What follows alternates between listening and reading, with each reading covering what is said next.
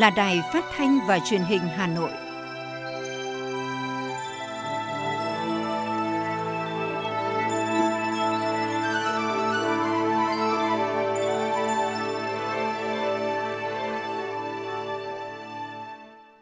Kính chào quý vị và các bạn. Bây giờ là chương trình thời sự của Đài Phát thanh Truyền hình Hà Nội đang được phát sóng trực tiếp trên sóng phát thanh tần số FM 90 MHz. Tối nay thứ sáu ngày 14 tháng 1 năm 2022, chương trình có những nội dung chính sau đây. Hội người cao tuổi Việt Nam tổ chức đại hội lần thứ 6, nhiệm kỳ 2021-2026. Ủy viên Bộ Chính trị, Phó Chủ tịch Thường trực Quốc hội Trần Thanh Mẫn tới dự và phát biểu chỉ đạo. Chủ tịch Ủy ban nhân dân thành phố Chu Ngọc Anh đến thăm, tặng quà cán bộ lão thành cách mạng, thương binh trên địa bàn quận Ba Đình. Trung Quốc dừng thông quan hàng hóa từ mùng 31 tháng 1 tới đây. Kiến nghị tăng tần suất các đường bay quốc tế, sắp mở đường bay đến châu Âu. Phần tin thế giới có những tin chính. Đặc phái viên của Tổng thư ký Liên Hợp Quốc nhấn mạnh vai trò của ASEAN trong vấn đề Myanmar. Chính phủ mới của Cộng hòa Séc giành tín nhiệm sau phiên họp dài kỷ lục. Đàm phán biên giới không kết quả, Ấn Độ, Trung Quốc nhất trí duy trì liên lạc. Sau đây là nội dung chi tiết. Thưa quý vị và các bạn, ngày hôm nay, Hội Người Cao Tuổi Việt Nam tổ chức đại hội lần thứ 6, nhiệm kỳ năm 2021-2026 dưới hình thức trực tiếp tại Hà Nội và trực tuyến tại 35 điểm cầu trong cả nước, với sự tham gia của 339 đại biểu đại diện cho trên 9,7 triệu hội viên cả nước. Tổng Bí thư Nguyễn Phú Trọng, các ủy viên Bộ Chính trị, Chủ tịch nước Nguyễn Xuân Phúc, Thủ tướng Chính phủ Phạm Minh Chính, Chủ tịch Quốc hội Vương Đình Huệ gửi lãng hoa chúc mừng đại hội. Dự đại hội còn có Ủy viên Bộ Chính trị, Phó Chủ tịch Thường trực Quốc hội Trần Thanh Mẫn, Phó Chủ tịch nước Võ Thị Ánh Xuân, lãnh đạo, nguyên lãnh đạo các ban bộ ngành đoàn thể. Về phía lãnh đạo thành phố Hà Nội có Ủy viên Ban Thường vụ Thành ủy, Phó Chủ tịch Ủy ban nhân dân thành phố Nguyễn Trọng Đông. Phát biểu khai mạc đại hội, Chủ tịch Hội Người cao tuổi Việt Nam khóa 5 Phạm Thị Hải Truyền nhấn mạnh, Nhiệm kỳ qua, các cấp hội đã tích cực đổi mới nội dung, phương thức hoạt động, phát triển hội viên, xây dựng tổ chức hội vững mạnh, tăng cường công tác kiểm tra, giám sát, bảo vệ quyền, lợi ích hợp pháp chính đáng của hội viên và người cao tuổi. Nhiều phong trào và chương trình chăm sóc người cao tuổi được triển khai và mang lại hiệu quả cao. Phát huy những kết quả đạt được, nhiệm kỳ năm 2021-2026, Hội Người Cao Tuổi Việt Nam tiếp tục tập trung xây dựng tổ chức hội vững mạnh toàn diện, nâng cao chất lượng công tác phát triển hội viên, hướng mạnh hoạt động về cơ sở. Cùng với đó là đẩy mạnh xã hội hóa, đa dạng nội dung, phương thức, loại hình chăm sóc người cao tuổi phát huy vai trò nòng cốt của hội trong phong trào toàn dân chăm sóc, phụng dưỡng, phát huy vai trò người cao tuổi, phấn đấu để người cao tuổi được sống vui, sống khỏe, sống hạnh phúc trong gia đình xã hội. Tiếp tục nâng cao hiệu quả phong trào thi đua yêu nước, tuổi cao, gương sáng, phát huy mạnh mẽ kinh nghiệm, trí tuệ, uy tín của người cao tuổi, kính trọng bảo vệ, chăm sóc người cao tuổi, nhất là người cao tuổi có hoàn cảnh khó khăn, cô đơn không nơi nương tựa, đóng góp tích cực vào sự nghiệp xây dựng và bảo vệ vững chắc Tổ quốc Việt Nam xã hội chủ nghĩa. Phát biểu chỉ đạo tại đại hội, Phó Chủ tịch Thường trực Quốc hội Trần Thanh Mẫn biểu dương ghi nhận những đóng góp của người cao tuổi Việt Nam, đặc biệt trong việc chăm lo, bảo vệ quyền và lợi ích hợp pháp của người cao tuổi. Phó Chủ tịch Thường trực Quốc hội nhấn mạnh, để tiếp tục phát huy vai trò của người cao tuổi, xây dựng tổ chức hội vững mạnh cần tiếp tục tăng cường và đổi mới sự lãnh đạo, chỉ đạo của các cấp ủy Đảng đối với hội người cao tuổi. Tiếp tục quán triệt sâu rộng các quan điểm, đường lối, chủ trương của Đảng, tư tưởng Hồ Chí Minh về người cao tuổi, đề cao trách nhiệm của các cơ quan nhà nước, vai trò của mặt trận Tổ quốc, các đoàn thể trong việc ban hành và tổ chức thực hiện chủ trương, chính sách đối với người cao tuổi. Ngoài ra, hội cần tiếp tục đổi mới phương thức hoạt động nhằm phát triển số lượng đi đôi với chất lượng, tập hợp đông đảo hơn nữa hội viên tham gia phong trào thi đua tuổi cao gương sáng, phát huy những kinh nghiệm quý báu của người cao tuổi để tham gia các hoạt động chính trị xã hội, kinh tế, khoa học, văn hóa, giáo dục, y tế, an ninh trật tự. Hội cần thực hiện tốt hơn nữa vai trò nòng cốt trong chăm sóc sức khỏe, nâng cao đời sống vật chất và tinh thần cho người cao tuổi, nắm bắt tâm tư, nguyện vọng của người cao tuổi để phản ánh kịp thời với các cơ quan có thẩm quyền, góp phần thực hiện tốt các chủ trương của Đảng, chính sách của nhà nước đối với người cao tuổi, nhất là người cao tuổi thuộc diện chính sách, người cao tuổi ở nông thôn, miền núi, vùng sâu và vùng xa. Cùng với đó, người cao tuổi và tổ chức hội tiếp tục phát huy trí tuệ và kinh nghiệm, tích cực tham gia các cuộc vận động, phong trào thi đua yêu nước, khuyến học, khuyến tài, động viên con cháu có ý chí vươn lên trong học tập, công tác, sản xuất và kinh doanh. Đại hội đã bầu ra 93 đại biểu tham gia Ban chấp hành khóa 6, đồng chí Nguyễn Thanh Bình, nguyên Ủy viên Trung ương Đảng, Phó trưởng ban thường trực Ban tổ chức Trung ương được bầu làm Chủ tịch Hội người cao tuổi Việt Nam khóa 6. Thưa quý vị, sáng nay, Thường trực Hội đồng Nhân dân thành phố đã tổ chức hội nghị tổng kết hoạt động của Hội đồng Nhân dân các cấp thành phố năm 2021, triển khai nhiệm vụ trọng tâm năm 2022. Hội nghị được tổ chức theo hình thức trực tiếp kết hợp với trực tuyến, kết nối với 449 điểm cầu từ Hội đồng Nhân dân thành phố đến các sở ngành, quận, huyện, thị xã và các xã phường thị trấn với 1.993 đại biểu tham dự. Dự tại điểm cầu thành phố có đồng chí Nguyễn Thị Tuyến, Ủy viên Trung ương Đảng, Phó Bí thư Thường trực Thành ủy, đồng chí Nguyễn Ngọc Tuấn, Phó Bí thư Thành ủy, Chủ tịch Hội đồng nhân dân thành phố, Chủ tịch Ủy ban Mặt trận Tổ quốc Việt Nam thành phố Nguyễn Lan Hương, Phó Chủ tịch Thường trực Hội đồng nhân dân thành phố Phùng Thị Hồng Hà, Phó Chủ tịch Thường trực Ủy ban nhân dân thành phố Lê Hồng Sơn. Nét nổi bật trong năm qua là Hội đồng Nhân dân các cấp thành phố đã tổ chức thành công kỳ họp thứ nhất. Hội đồng Nhân dân các cấp đã tổ chức hơn 1.500 kỳ họp, thông qua hơn 8.600 nghị quyết, quyết nghị nhiều chính sách quan trọng, kịp thời ban hành những chính sách đặc thù, đã thông qua 5 nghị quyết, trong đó hỗ trợ cho 19 nhóm đối tượng có hoàn cảnh khó khăn. Nhấn mạnh năm 2022 có ý nghĩa đặc biệt quan trọng, phát biểu tại hội nghị, đồng chí Nguyễn Ngọc Tuấn yêu cầu Hội đồng Nhân dân các cấp tiếp tục lan tỏa sự đổi mới, hoạt động hiệu quả, thực chất, đúng quy định của pháp luật. Chủ tịch Hội đồng Nhân dân thành phố cũng lưu ý, Hội đồng Nhân dân các cấp phải nhận thức rõ công việc của mình để chủ động thực hiện chức trách, từ việc quyết nghị tới giám sát, phải thể hiện rõ liên thông, lan tỏa mạnh mẽ tinh thần đổi mới trong hoạt động từ thành phố tới cơ sở. Phát động phong trào thi đua năm 2022, đồng chí Nguyễn Ngọc Tuấn yêu cầu Thường trực Hội đồng Nhân dân, các ban, các tổ và các đại biểu Hội đồng Nhân dân các cấp tiếp tục phát huy tinh thần chủ động, trách nhiệm, quyết tâm cao nhất để triển khai các nhiệm vụ và phấn đấu hoàn thành thắng lợi các mục tiêu, chỉ tiêu trong năm 2022.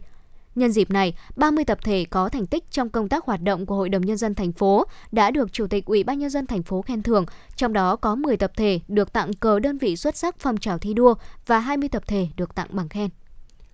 Nhân dịp Tết Nguyên đán nhâm dần năm 2022, sáng nay, đồng chí Chu Ngọc Anh, Ủy viên Trung ương Đảng, Phó Bí thư Thành ủy, Chủ tịch Ủy ban nhân dân thành phố đã đến thăm và tặng quà cán bộ lão thành cách mạng, thương binh trên địa bàn quận Ba Đình. Đến thăm, tặng quà Tết đồng chí Nguyễn Văn Đại, sinh năm 1927, cán bộ lão thành cách mạng, Chủ tịch Ủy ban nhân dân thành phố Chu Ngọc Anh bày tỏ sự biết ơn trước những đóng góp đối với sự nghiệp cách mạng cũng như trong quá trình xây dựng, phát triển thủ đô của gia đình.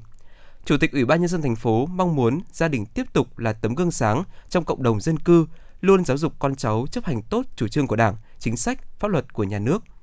Đến thăm đồng chí Nguyễn Tài Triệu, thương binh 71%, cán bộ hoạt động cách mạng bị địch bắt tù đầy và đồng chí Lê Bá Hậu, thương binh hạng 3 trên 4, là cán bộ hưu trí, đồng chí Trung Ngọc Anh yêu cầu các cấp ủy, chính quyền quận Ba Đình tiếp tục chăm lo, làm tốt công tác đền ơn đáp nghĩa, hỗ trợ các gia đình chính sách, người có công trên địa bàn.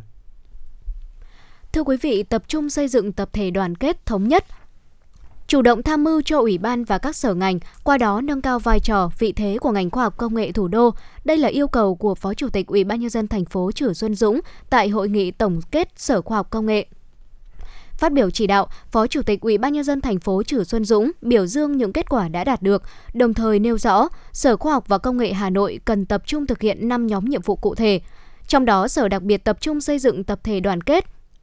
tổ chức tốt bộ máy, nâng cao chất lượng đội ngũ và môi trường làm việc chuyên nghiệp để nâng tầm vai trò, vị thế khoa học công nghệ của thủ đô, đẩy mạnh thực hiện cải cách hành chính, chuyển đổi số, tăng cường công tác tham mưu cho thành phố trong lĩnh vực khoa học và công nghệ. Đặc biệt, với vai trò là cơ quan thường trực của chương trình số 07 Thành ủy, đồng chí mong Sở Khoa học và Công nghệ Hà Nội vào cuộc tích cực và mạnh mẽ hơn nữa để đảm bảo tiến độ và chất lượng của chương trình, đáp ứng tốt mong muốn của người dân và thành phố, đồng thời nâng cao vị thế, vai trò của đơn vị trong ngành. Nhân dịp này, các cá nhân tập thể của đơn vị đã được tặng cờ thi đua và bằng khen của thành phố vì có đóng góp xuất sắc cho ngành khoa học công nghệ. Sáng nay, huyện Hoài Đức tổ chức hội nghị tổng kết thực hiện nhiệm vụ chính trị của Đảng bộ năm 2021, triển khai phương hướng nhiệm vụ năm 2022. Tổng kết công tác thi đua khen thưởng năm 2021 và phát động phong trào thi đua năm 2022.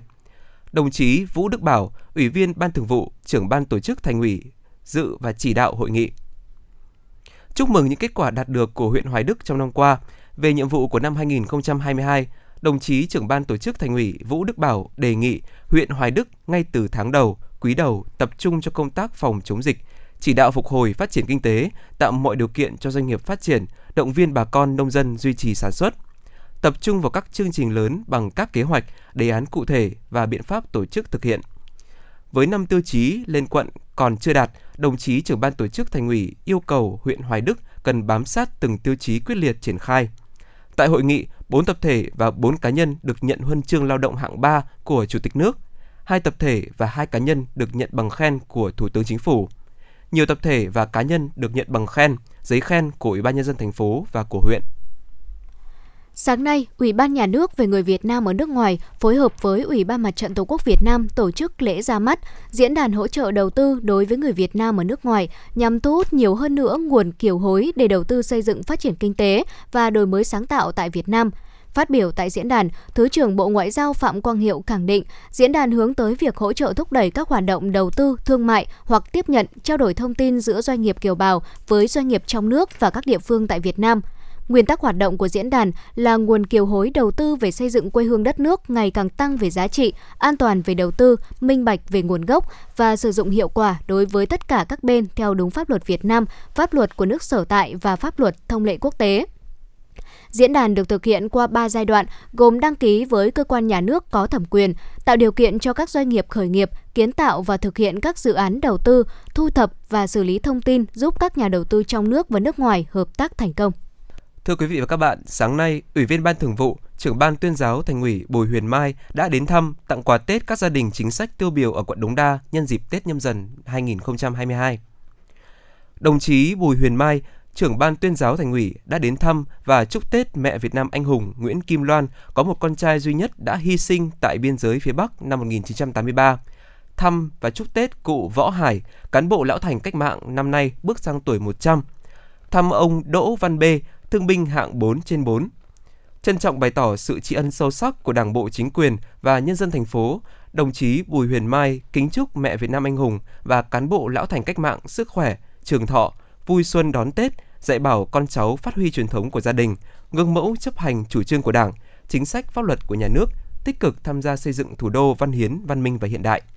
Cũng trong sáng nay, đến thăm chúc Tết Công an phường Láng Thượng, quận Đống Đa, 5 năm liên tục giữ vững đơn vị lá cờ đầu phong trào thi đua của thành phố, trưởng ban tuyên giáo thành ủy Bùi Huyền Mai chúc mừng và biểu dương thành tích đạt được và bày tỏ tin tưởng cán bộ chiến sĩ công an phường tiếp tục phát huy tinh thần vì dân phục vụ, bảo đảm an ninh trật tự và phòng chống dịch COVID-19, tạo điều kiện cho nhân dân vui xuân đón Tết vui tươi an toàn. Thưa quý vị, nằm trong chương trình thăm, động viên các đơn vị tuyến đầu chống dịch nhân dịp Tết Nguyên đán nhâm dần năm 2022, Ngày hôm nay, Chủ tịch Liên đoàn Lao động thành phố Hà Nội Nguyễn Phi Thường đã đến thăm hỏi, trao quà cho đội ngũ y bác sĩ, nhân viên y tế tại 4 đơn vị trên địa bàn các quận Ba Đình, Hoàn Kiếm, Đống Đa. Trao đổi tại buổi đến thăm, Giám đốc Chủ tịch Công đoàn các đơn vị Trung tâm Kiểm soát Bệnh tật thành phố Hà Nội, Bệnh viện Đa khoa Sanh Pôn, Trung tâm Y tế quận Hoàn Kiếm và Trung tâm Cấp cứu 115 đã thông tin nhanh về công tác phòng chống dịch của đơn vị trong thời gian qua và công tác chăm lo đời sống cho cán bộ, nhân viên, người lao động tại đơn vị trong dịp Tết Nguyên đán nhâm dần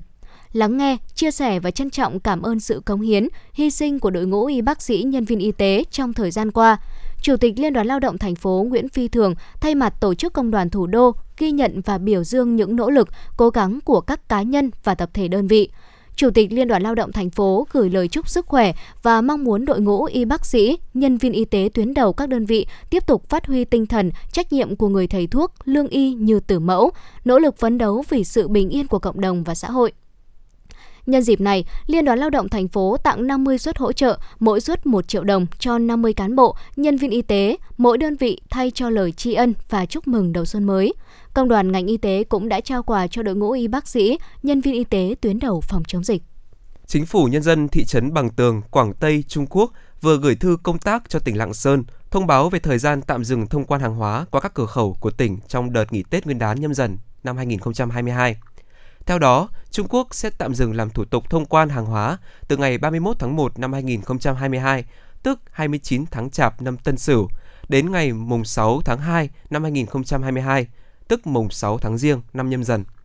Theo báo cáo, tính đến ngày 13 tháng 1, lượng xe chở hàng hóa xuất khẩu tồn động tại các cửa khẩu của tỉnh là 1.600 xe, trong đó có hơn 620 xe chở hàng hóa là hoa quả.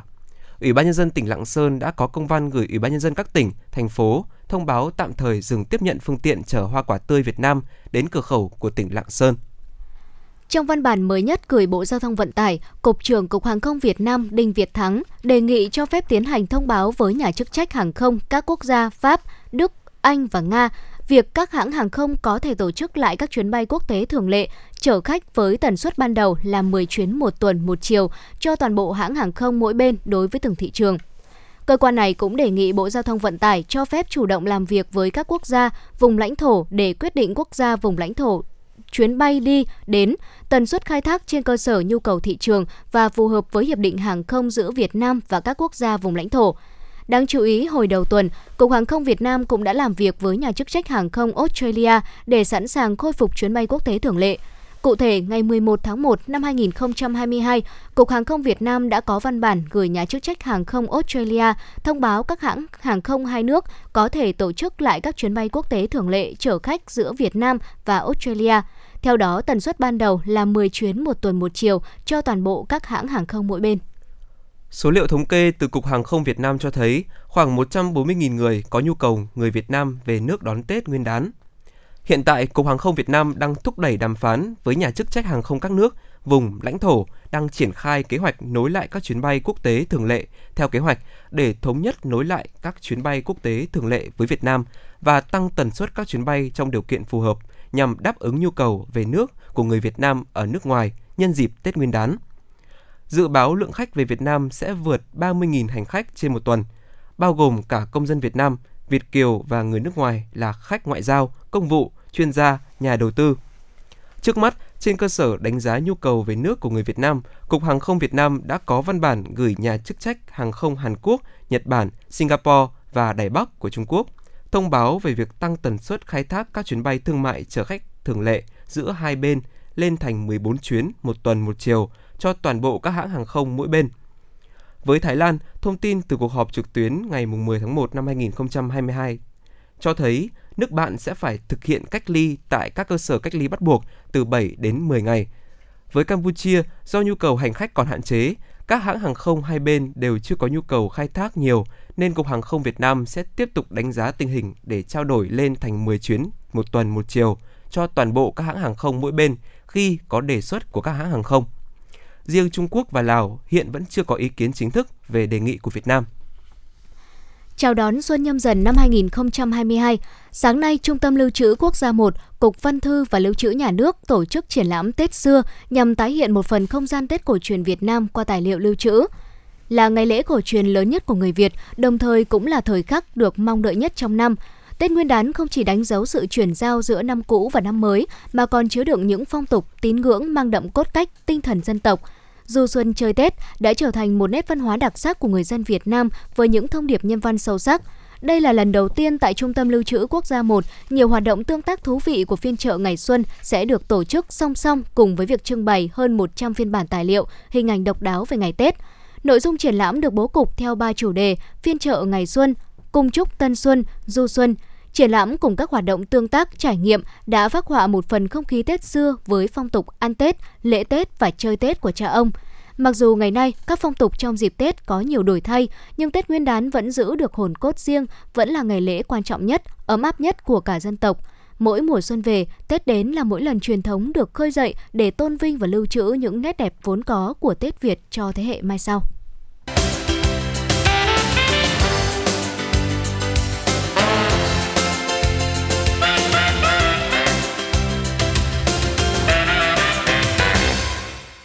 Thưa quý vị, thời điểm hiện nay, F0 trên địa bàn Hà Nội tiếp tục tăng cao với gần 3.000 trường hợp mắc trong ngày. Số ca tử vong do COVID-19 từ ngày 27 tháng 4 đến nay đã ghi nhận là 281 người. Trước diễn biến mới, nguy hiểm của dịch COVID-19, y tế cơ sở đang tiếp tục tiêm, vét tại nhà cho những trường hợp người cao tuổi, bệnh lý nền, hạn chế di chuyển để giảm nguy cơ mắc và tử vong. Ghi nhận của phóng viên thời sự. Xét nghiệm COVID-19, khám sàng lọc sức khỏe là yêu cầu bắt buộc trước khi người cao tuổi được tiến hành tiêm vaccine tại nhà. Sau khi có kết quả xét nghiệm âm tính với virus SARS-CoV-2, bác sĩ sẽ thăm khám kỹ càng cho người cao tuổi, đánh giá các yêu cầu về sức khỏe như chỉ số sinh tồn, oxy trong máu, đảm bảo quá trình tiêm vaccine được diễn ra an toàn. Bác sĩ Phạm Quỳnh Trang, trưởng trạm y tế phường Đồng Nhân, quận Hai Bà Trưng, Hà Nội cho biết. Giờ là cái dịch ờ, đang rất là diễn biến rất là phức tạp ấy, sàng lọc như thế để nếu như có trường hợp phát hiện ra xem là nếu như có trường hợp dương tính thì để chúng tôi ờ, loại trừ trước. Thế còn nếu như trường hợp mà âm tính thì chúng tôi vẫn tiến hành các bước như bình thường ạ. Và hôm nay là sẽ tiêm vét buổi cuối cùng cho 13 à, cụ. Đợt tiêm vaccine phòng COVID-19 tại nhà lần này sẽ tập trung tiêm cho người già yếu, người bại liệt, khuyết tật, người mất chi giác, mất năng lực hành vi. Trường hợp cụ Nguyễn Thị Hợp, năm nay 93 tuổi, đã được tổ tiêm lưu động phường Đồng Nhân, quận Hai Bà Trưng, Hà Nội tiêm phòng sau khi đảm bảo các bước sàng lọc ban đầu. Được đảm bảo quyền lợi tiêm vaccine giúp người nhà cụ Hợp cảm thấy yên tâm hơn nhiều. Bà Hoàng Thị Thu ở phường Đồng Nhân, quận Hai Bà Trưng, Hà Nội và bác sĩ Phạm Quỳnh Trang, trưởng trạm y tế phường Đồng Nhân, quận Hai Bà Trưng, Hà Nội nói. Được thông tin bác tổ trưởng bác nói là được bên y tế xuống ờ, đến tận nhà để phục vụ cho các cụ ngồi một chỗ. Tôi cũng cảm thấy rất là mừng ạ. Lý do tại sao mà phải tiêm tại nhà tại vì là có những trường hợp các cụ chưa tiêm mũi nào và bị mắc Covid thì những cái trường hợp đấy đa phần là đều mà lại có bệnh nền nữa thì hầu như không cứu được. Mà vào khi vào đến viện đến nơi là đã ở tầng 3 rồi, tầng rất nặng rồi thì, thì không cứu được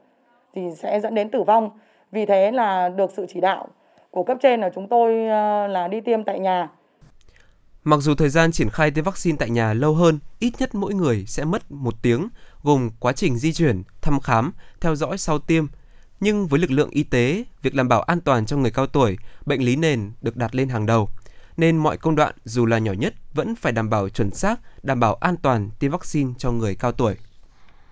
Thưa quý vị và các bạn, để giảm tải cho học sinh ở nhiều tỉnh thành khi phải học trực tuyến, Bộ Giáo dục và Đào tạo chỉ đạo nội dung kiến thức được giảm tải chỉ còn ở mức cốt lõi. Sẽ không khó cho kỳ thi tốt nghiệp, nhưng trong kỳ thi tuyển sinh đại học năm nay, nhiều trường, nhất là những trường tốt đầu, sẽ giảm mạnh chỉ tiêu xét từ thi tốt nghiệp. Thay vào đó sẽ tăng mạnh tỷ lệ xét từ kỳ thi đánh giá năng lực và tư duy của riêng trường mình. Vậy học giảm tải có đủ kiến thức để thi đánh giá năng lực và tư duy hay không? Đây là băn khoăn và lo lắng của nhiều học sinh lớp 12 lúc này, ghi nhận của phóng viên thời sự. Để tăng cơ hội đỗ đại học cho mình, ngoài đăng ký xét tuyển bằng điểm thi tốt nghiệp thì Nguyễn Việt Hùng cũng sẽ tham gia kỳ thi đánh giá năng lực của Trường Đại học Quốc gia Hà Nội. Tuy nhiên, định hướng đề của hai kỳ thi có sự khác biệt rất lớn. Trong khi thi tốt nghiệp sẽ chủ yếu tập trung kiến thức cốt lõi của lớp 12 thì kỳ thi đánh giá năng lực lại có mức độ phủ rộng hơn và độ khó cao hơn. Điều này khiến Hùng rất lo lắng. Chưa rõ được cái cái độ phủ phạm vi cái bài học mà mình cần phải ôn để có thể trả lời được các cái câu hỏi mà có trong đấy và thêm nữa thì em thấy nó cũng nó cũng khá là mới với em nên là em cũng rất là băn khoăn Tham gia kỳ thi đánh giá năng lực và kiểm tra tư duy là lựa chọn của nhiều học sinh lớp 12 năm nay. Bởi thực tế, nhiều trường đại học tốt đầu sẽ sử dụng kết quả của kỳ thi này để xét tuyển thay vì điểm thi tốt nghiệp như những năm trước. Khó khăn ở chỗ, việc chương trình học được giảm tải chỉ còn kiến thức cốt lõi của lớp 12, trong khi mức độ kiến thức của các kỳ thi riêng lại không có giới hạn hoặc chưa được công bố. Em Nguyễn Như Quỳnh, trường Trung học phổ thông Yên Hòa, Hà Nội và thầy Đoàn Minh Châu, hiệu trưởng trường Trung học phổ thông Nguyễn Thị Minh Khai, Hà Nội chia sẻ. Tham gia vào kỳ thi đấy thì có nghĩa là những cái văn bản mà Bộ Giáo dục cắt bỏ rồi bọn em sẽ phải tự học và bọn em sẽ phải tự ôn, bọn em tự tìm kiếm thông tin để bọn em uh, chuẩn bị cho kỳ thi á. Thì cũng rất mong muốn là các trường đưa ra cái phương án tuyển sinh sớm. Uh, đặc biệt là không phải là cứ đến tháng 3 hàng năm mới đưa ra mà nên đưa ra sớm hơn để học sinh có được cái sự chuẩn bị tốt. Để có thể tham gia kỳ thi riêng thì nhiều em đã phải tìm đến các trung tâm luyện thi. Đã quen với cách luyện cho thí sinh để thi tốt nghiệp nên việc năm nay xuất hiện nhiều kỳ thi riêng cũng khiến thầy Cường phải đổi mới cách dạy. Tiến sĩ Phạm Hữu Cường, Trung tâm luyện thi Cường Phát nói. Đề thi tốt nghiệp trung học phổ thông của Bộ thì sẽ chỉ hỏi chẳng hạn ví dụ về môn văn chỉ hỏi một văn bản thôi chẳng hạn. Nhưng mà cái đề thi đánh giá năng lực của đại quốc gia chẳng hạn thì người ta hỏi tới ờ, uh, 8 văn bản 10 văn bản và mỗi một văn bản nó có văn bản thơ văn bản kịch có văn bản à, uh, truyện uh, như vậy là con sẽ phải học rất là rộng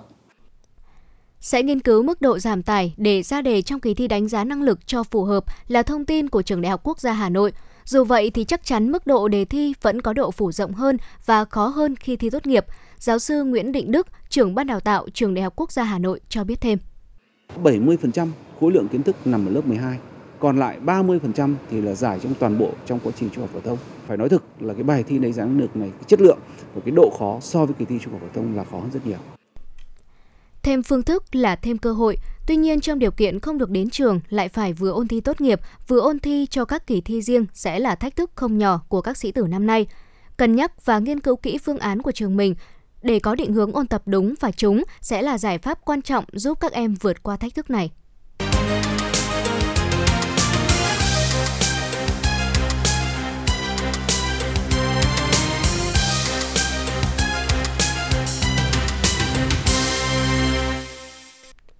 Xin chuyển sang phần tin thế giới. Ngày hôm qua, tại Phnom Penh đã diễn ra buổi hội đàm trực tuyến giữa Thủ tướng Campuchia Hun Sen và đặc phái viên của Tổng thư ký Liên Hợp Quốc về vấn đề Myanmar, tiến sĩ Nolan Hayzer. Tại hội đàm, đặc phái viên của Tổng thư ký Liên Hợp Quốc về Myanmar, tiến sĩ Nolan Hayzer nhấn mạnh vai trò quan trọng của ASEAN trong việc giải quyết vấn đề Myanmar, đặc biệt là việc giảm leo thang xung đột và bạo lực đang diễn ra tại quốc gia này. Trên cơ sở đó, tiến sĩ Nolan Hayzer đã cam kết sẽ hợp tác chặt chẽ với Campuchia, nước đảm nhiệm cương vị Chủ tịch ASEAN năm 2022 để tìm ra giải pháp phù hợp cho tình trạng Myanmar hiện tại. Ấn Độ và Trung Quốc đồng ý duy trì chặt chẽ các kênh liên lạc và tiếp tục tổ chức đối thoại quân sự và ngoại giao để tìm ra giải pháp chấp nhận được cho các vấn đề lãnh thổ còn tồn tại. Đây là kết quả vòng đàm phán thứ 14 ở cấp tư lệnh quân đoàn giữa hai nước tại khu vực biên giới ở Đông Ladakh diễn ra ngày 12 tháng 1. Thông báo của Bộ Quốc phòng Ấn Độ ngày hôm qua cho biết, cuộc họp diễn ra tại điểm tiếp xúc biên giới Chunsu, Modun. Hai bên đã có cuộc trao đổi thẳng thắn và sâu sắc về các giải pháp cho những vấn đề liên quan tới đường kiểm soát thực tế ở khu vực phía Tây. Sau phiên họp dài kỷ lục kéo dài hơn 21 tiếng, nội các liên minh của Thủ tướng Serg Fiala hôm qua đã giành được sự tín nhiệm của Hạ viện với 106 trên 193 đại biểu có mặt ủng hộ việc giành đa số phiếu tín nhiệm đối với một số chính phủ liên minh có 108 ghế trên tổng số 200 ghế trong Hạ viện Séc là điều đã được dự đoán trước. Tuy nhiên, để có được kết quả này, nội các thủ tướng Fiala đã phải trải qua một cuộc họp dài nhất trong lịch sử Cộng hòa Séc. Bộ Quốc phòng Hàn Quốc thông báo ngày hôm qua, các quan chức quốc phòng cấp cao của nước này và Mỹ, Nhật Bản đã điện đàm thảo luận về các vụ phóng tên lửa mới đây của Triều Tiên, đồng thời tái khẳng định tầm quan trọng của hợp tác an ninh ba bên. Cuộc điện đàm diễn ra hai ngày sau khi Triều Tiên phóng vật thể được cho là một tên lửa siêu nhanh, vụ phóng thứ hai như vậy trong vòng chưa đầy một tuần. Nền kinh tế toàn cầu dự kiến sẽ tăng trưởng 4% trong năm 2022, thấp hơn so với mức 5,5% của năm 2021 và tới năm 2023 sẽ chỉ còn 3,5% trong bối cảnh nhiều làn sóng lây nhiễm COVID-19 đang xảy ra, cộng với những thách thức về thị trường lao động, chuỗi cung ứng và lạm phát tăng cao.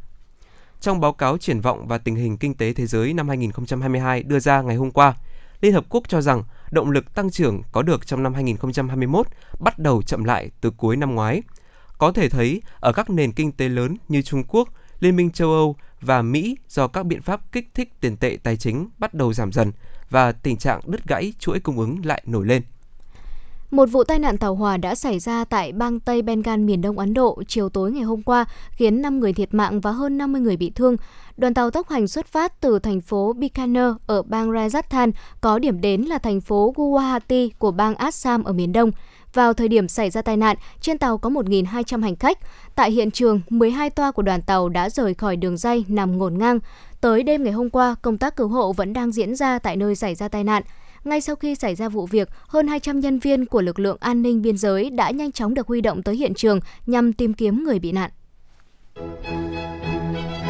Dự báo thời tiết vùng châu thổ sông Hồng và khu vực Hà Nội đêm 14 ngày 15 tháng 1 năm 2022. Vùng đồng bằng Bắc Bộ, không mưa, sáng sớm có sương mù, nhiệt độ từ 15 đến 21 độ C. Vùng núi Ba Vì Sơn Tây, không mưa, sáng sớm có sương mù, nhiệt độ từ 15 đến 19 độ C. Ngoại thành từ Phúc Thọ tới Hà Đông không mưa, sáng sớm có sương mù, nhiệt độ từ 16 đến 20 độ C. Phía Nam từ Thanh Hoai, Thường Tín đến Ứng Hòa không mưa, sáng sớm có sương mù, nhiệt độ từ 16 đến 20 độ C. Khu vực Mê Linh, Đông Anh, Sóc Sơn không mưa, sáng sớm có sương mù, nhiệt độ từ 15 đến 19 độ C. Trung tâm thành phố Hà Nội không mưa, sáng sớm có sương mù, nhiệt độ từ 16 đến 20 độ C. Quý vị và các bạn vừa nghe chương trình thời sự của Đài Phát thanh và Truyền hình Hà Nội. Chịu trách nhiệm sản xuất Phó Tổng giám đốc Nguyễn Tiến Dũng, chương trình do biên tập viên Xuân Luyến, đạo diễn Kim Oanh, phát thanh viên Hoàng Nam, Thu Thảo cùng kỹ thuật viên Bảo Tuấn thực hiện. Xin chào và hẹn gặp lại trong chương trình thời sự sau.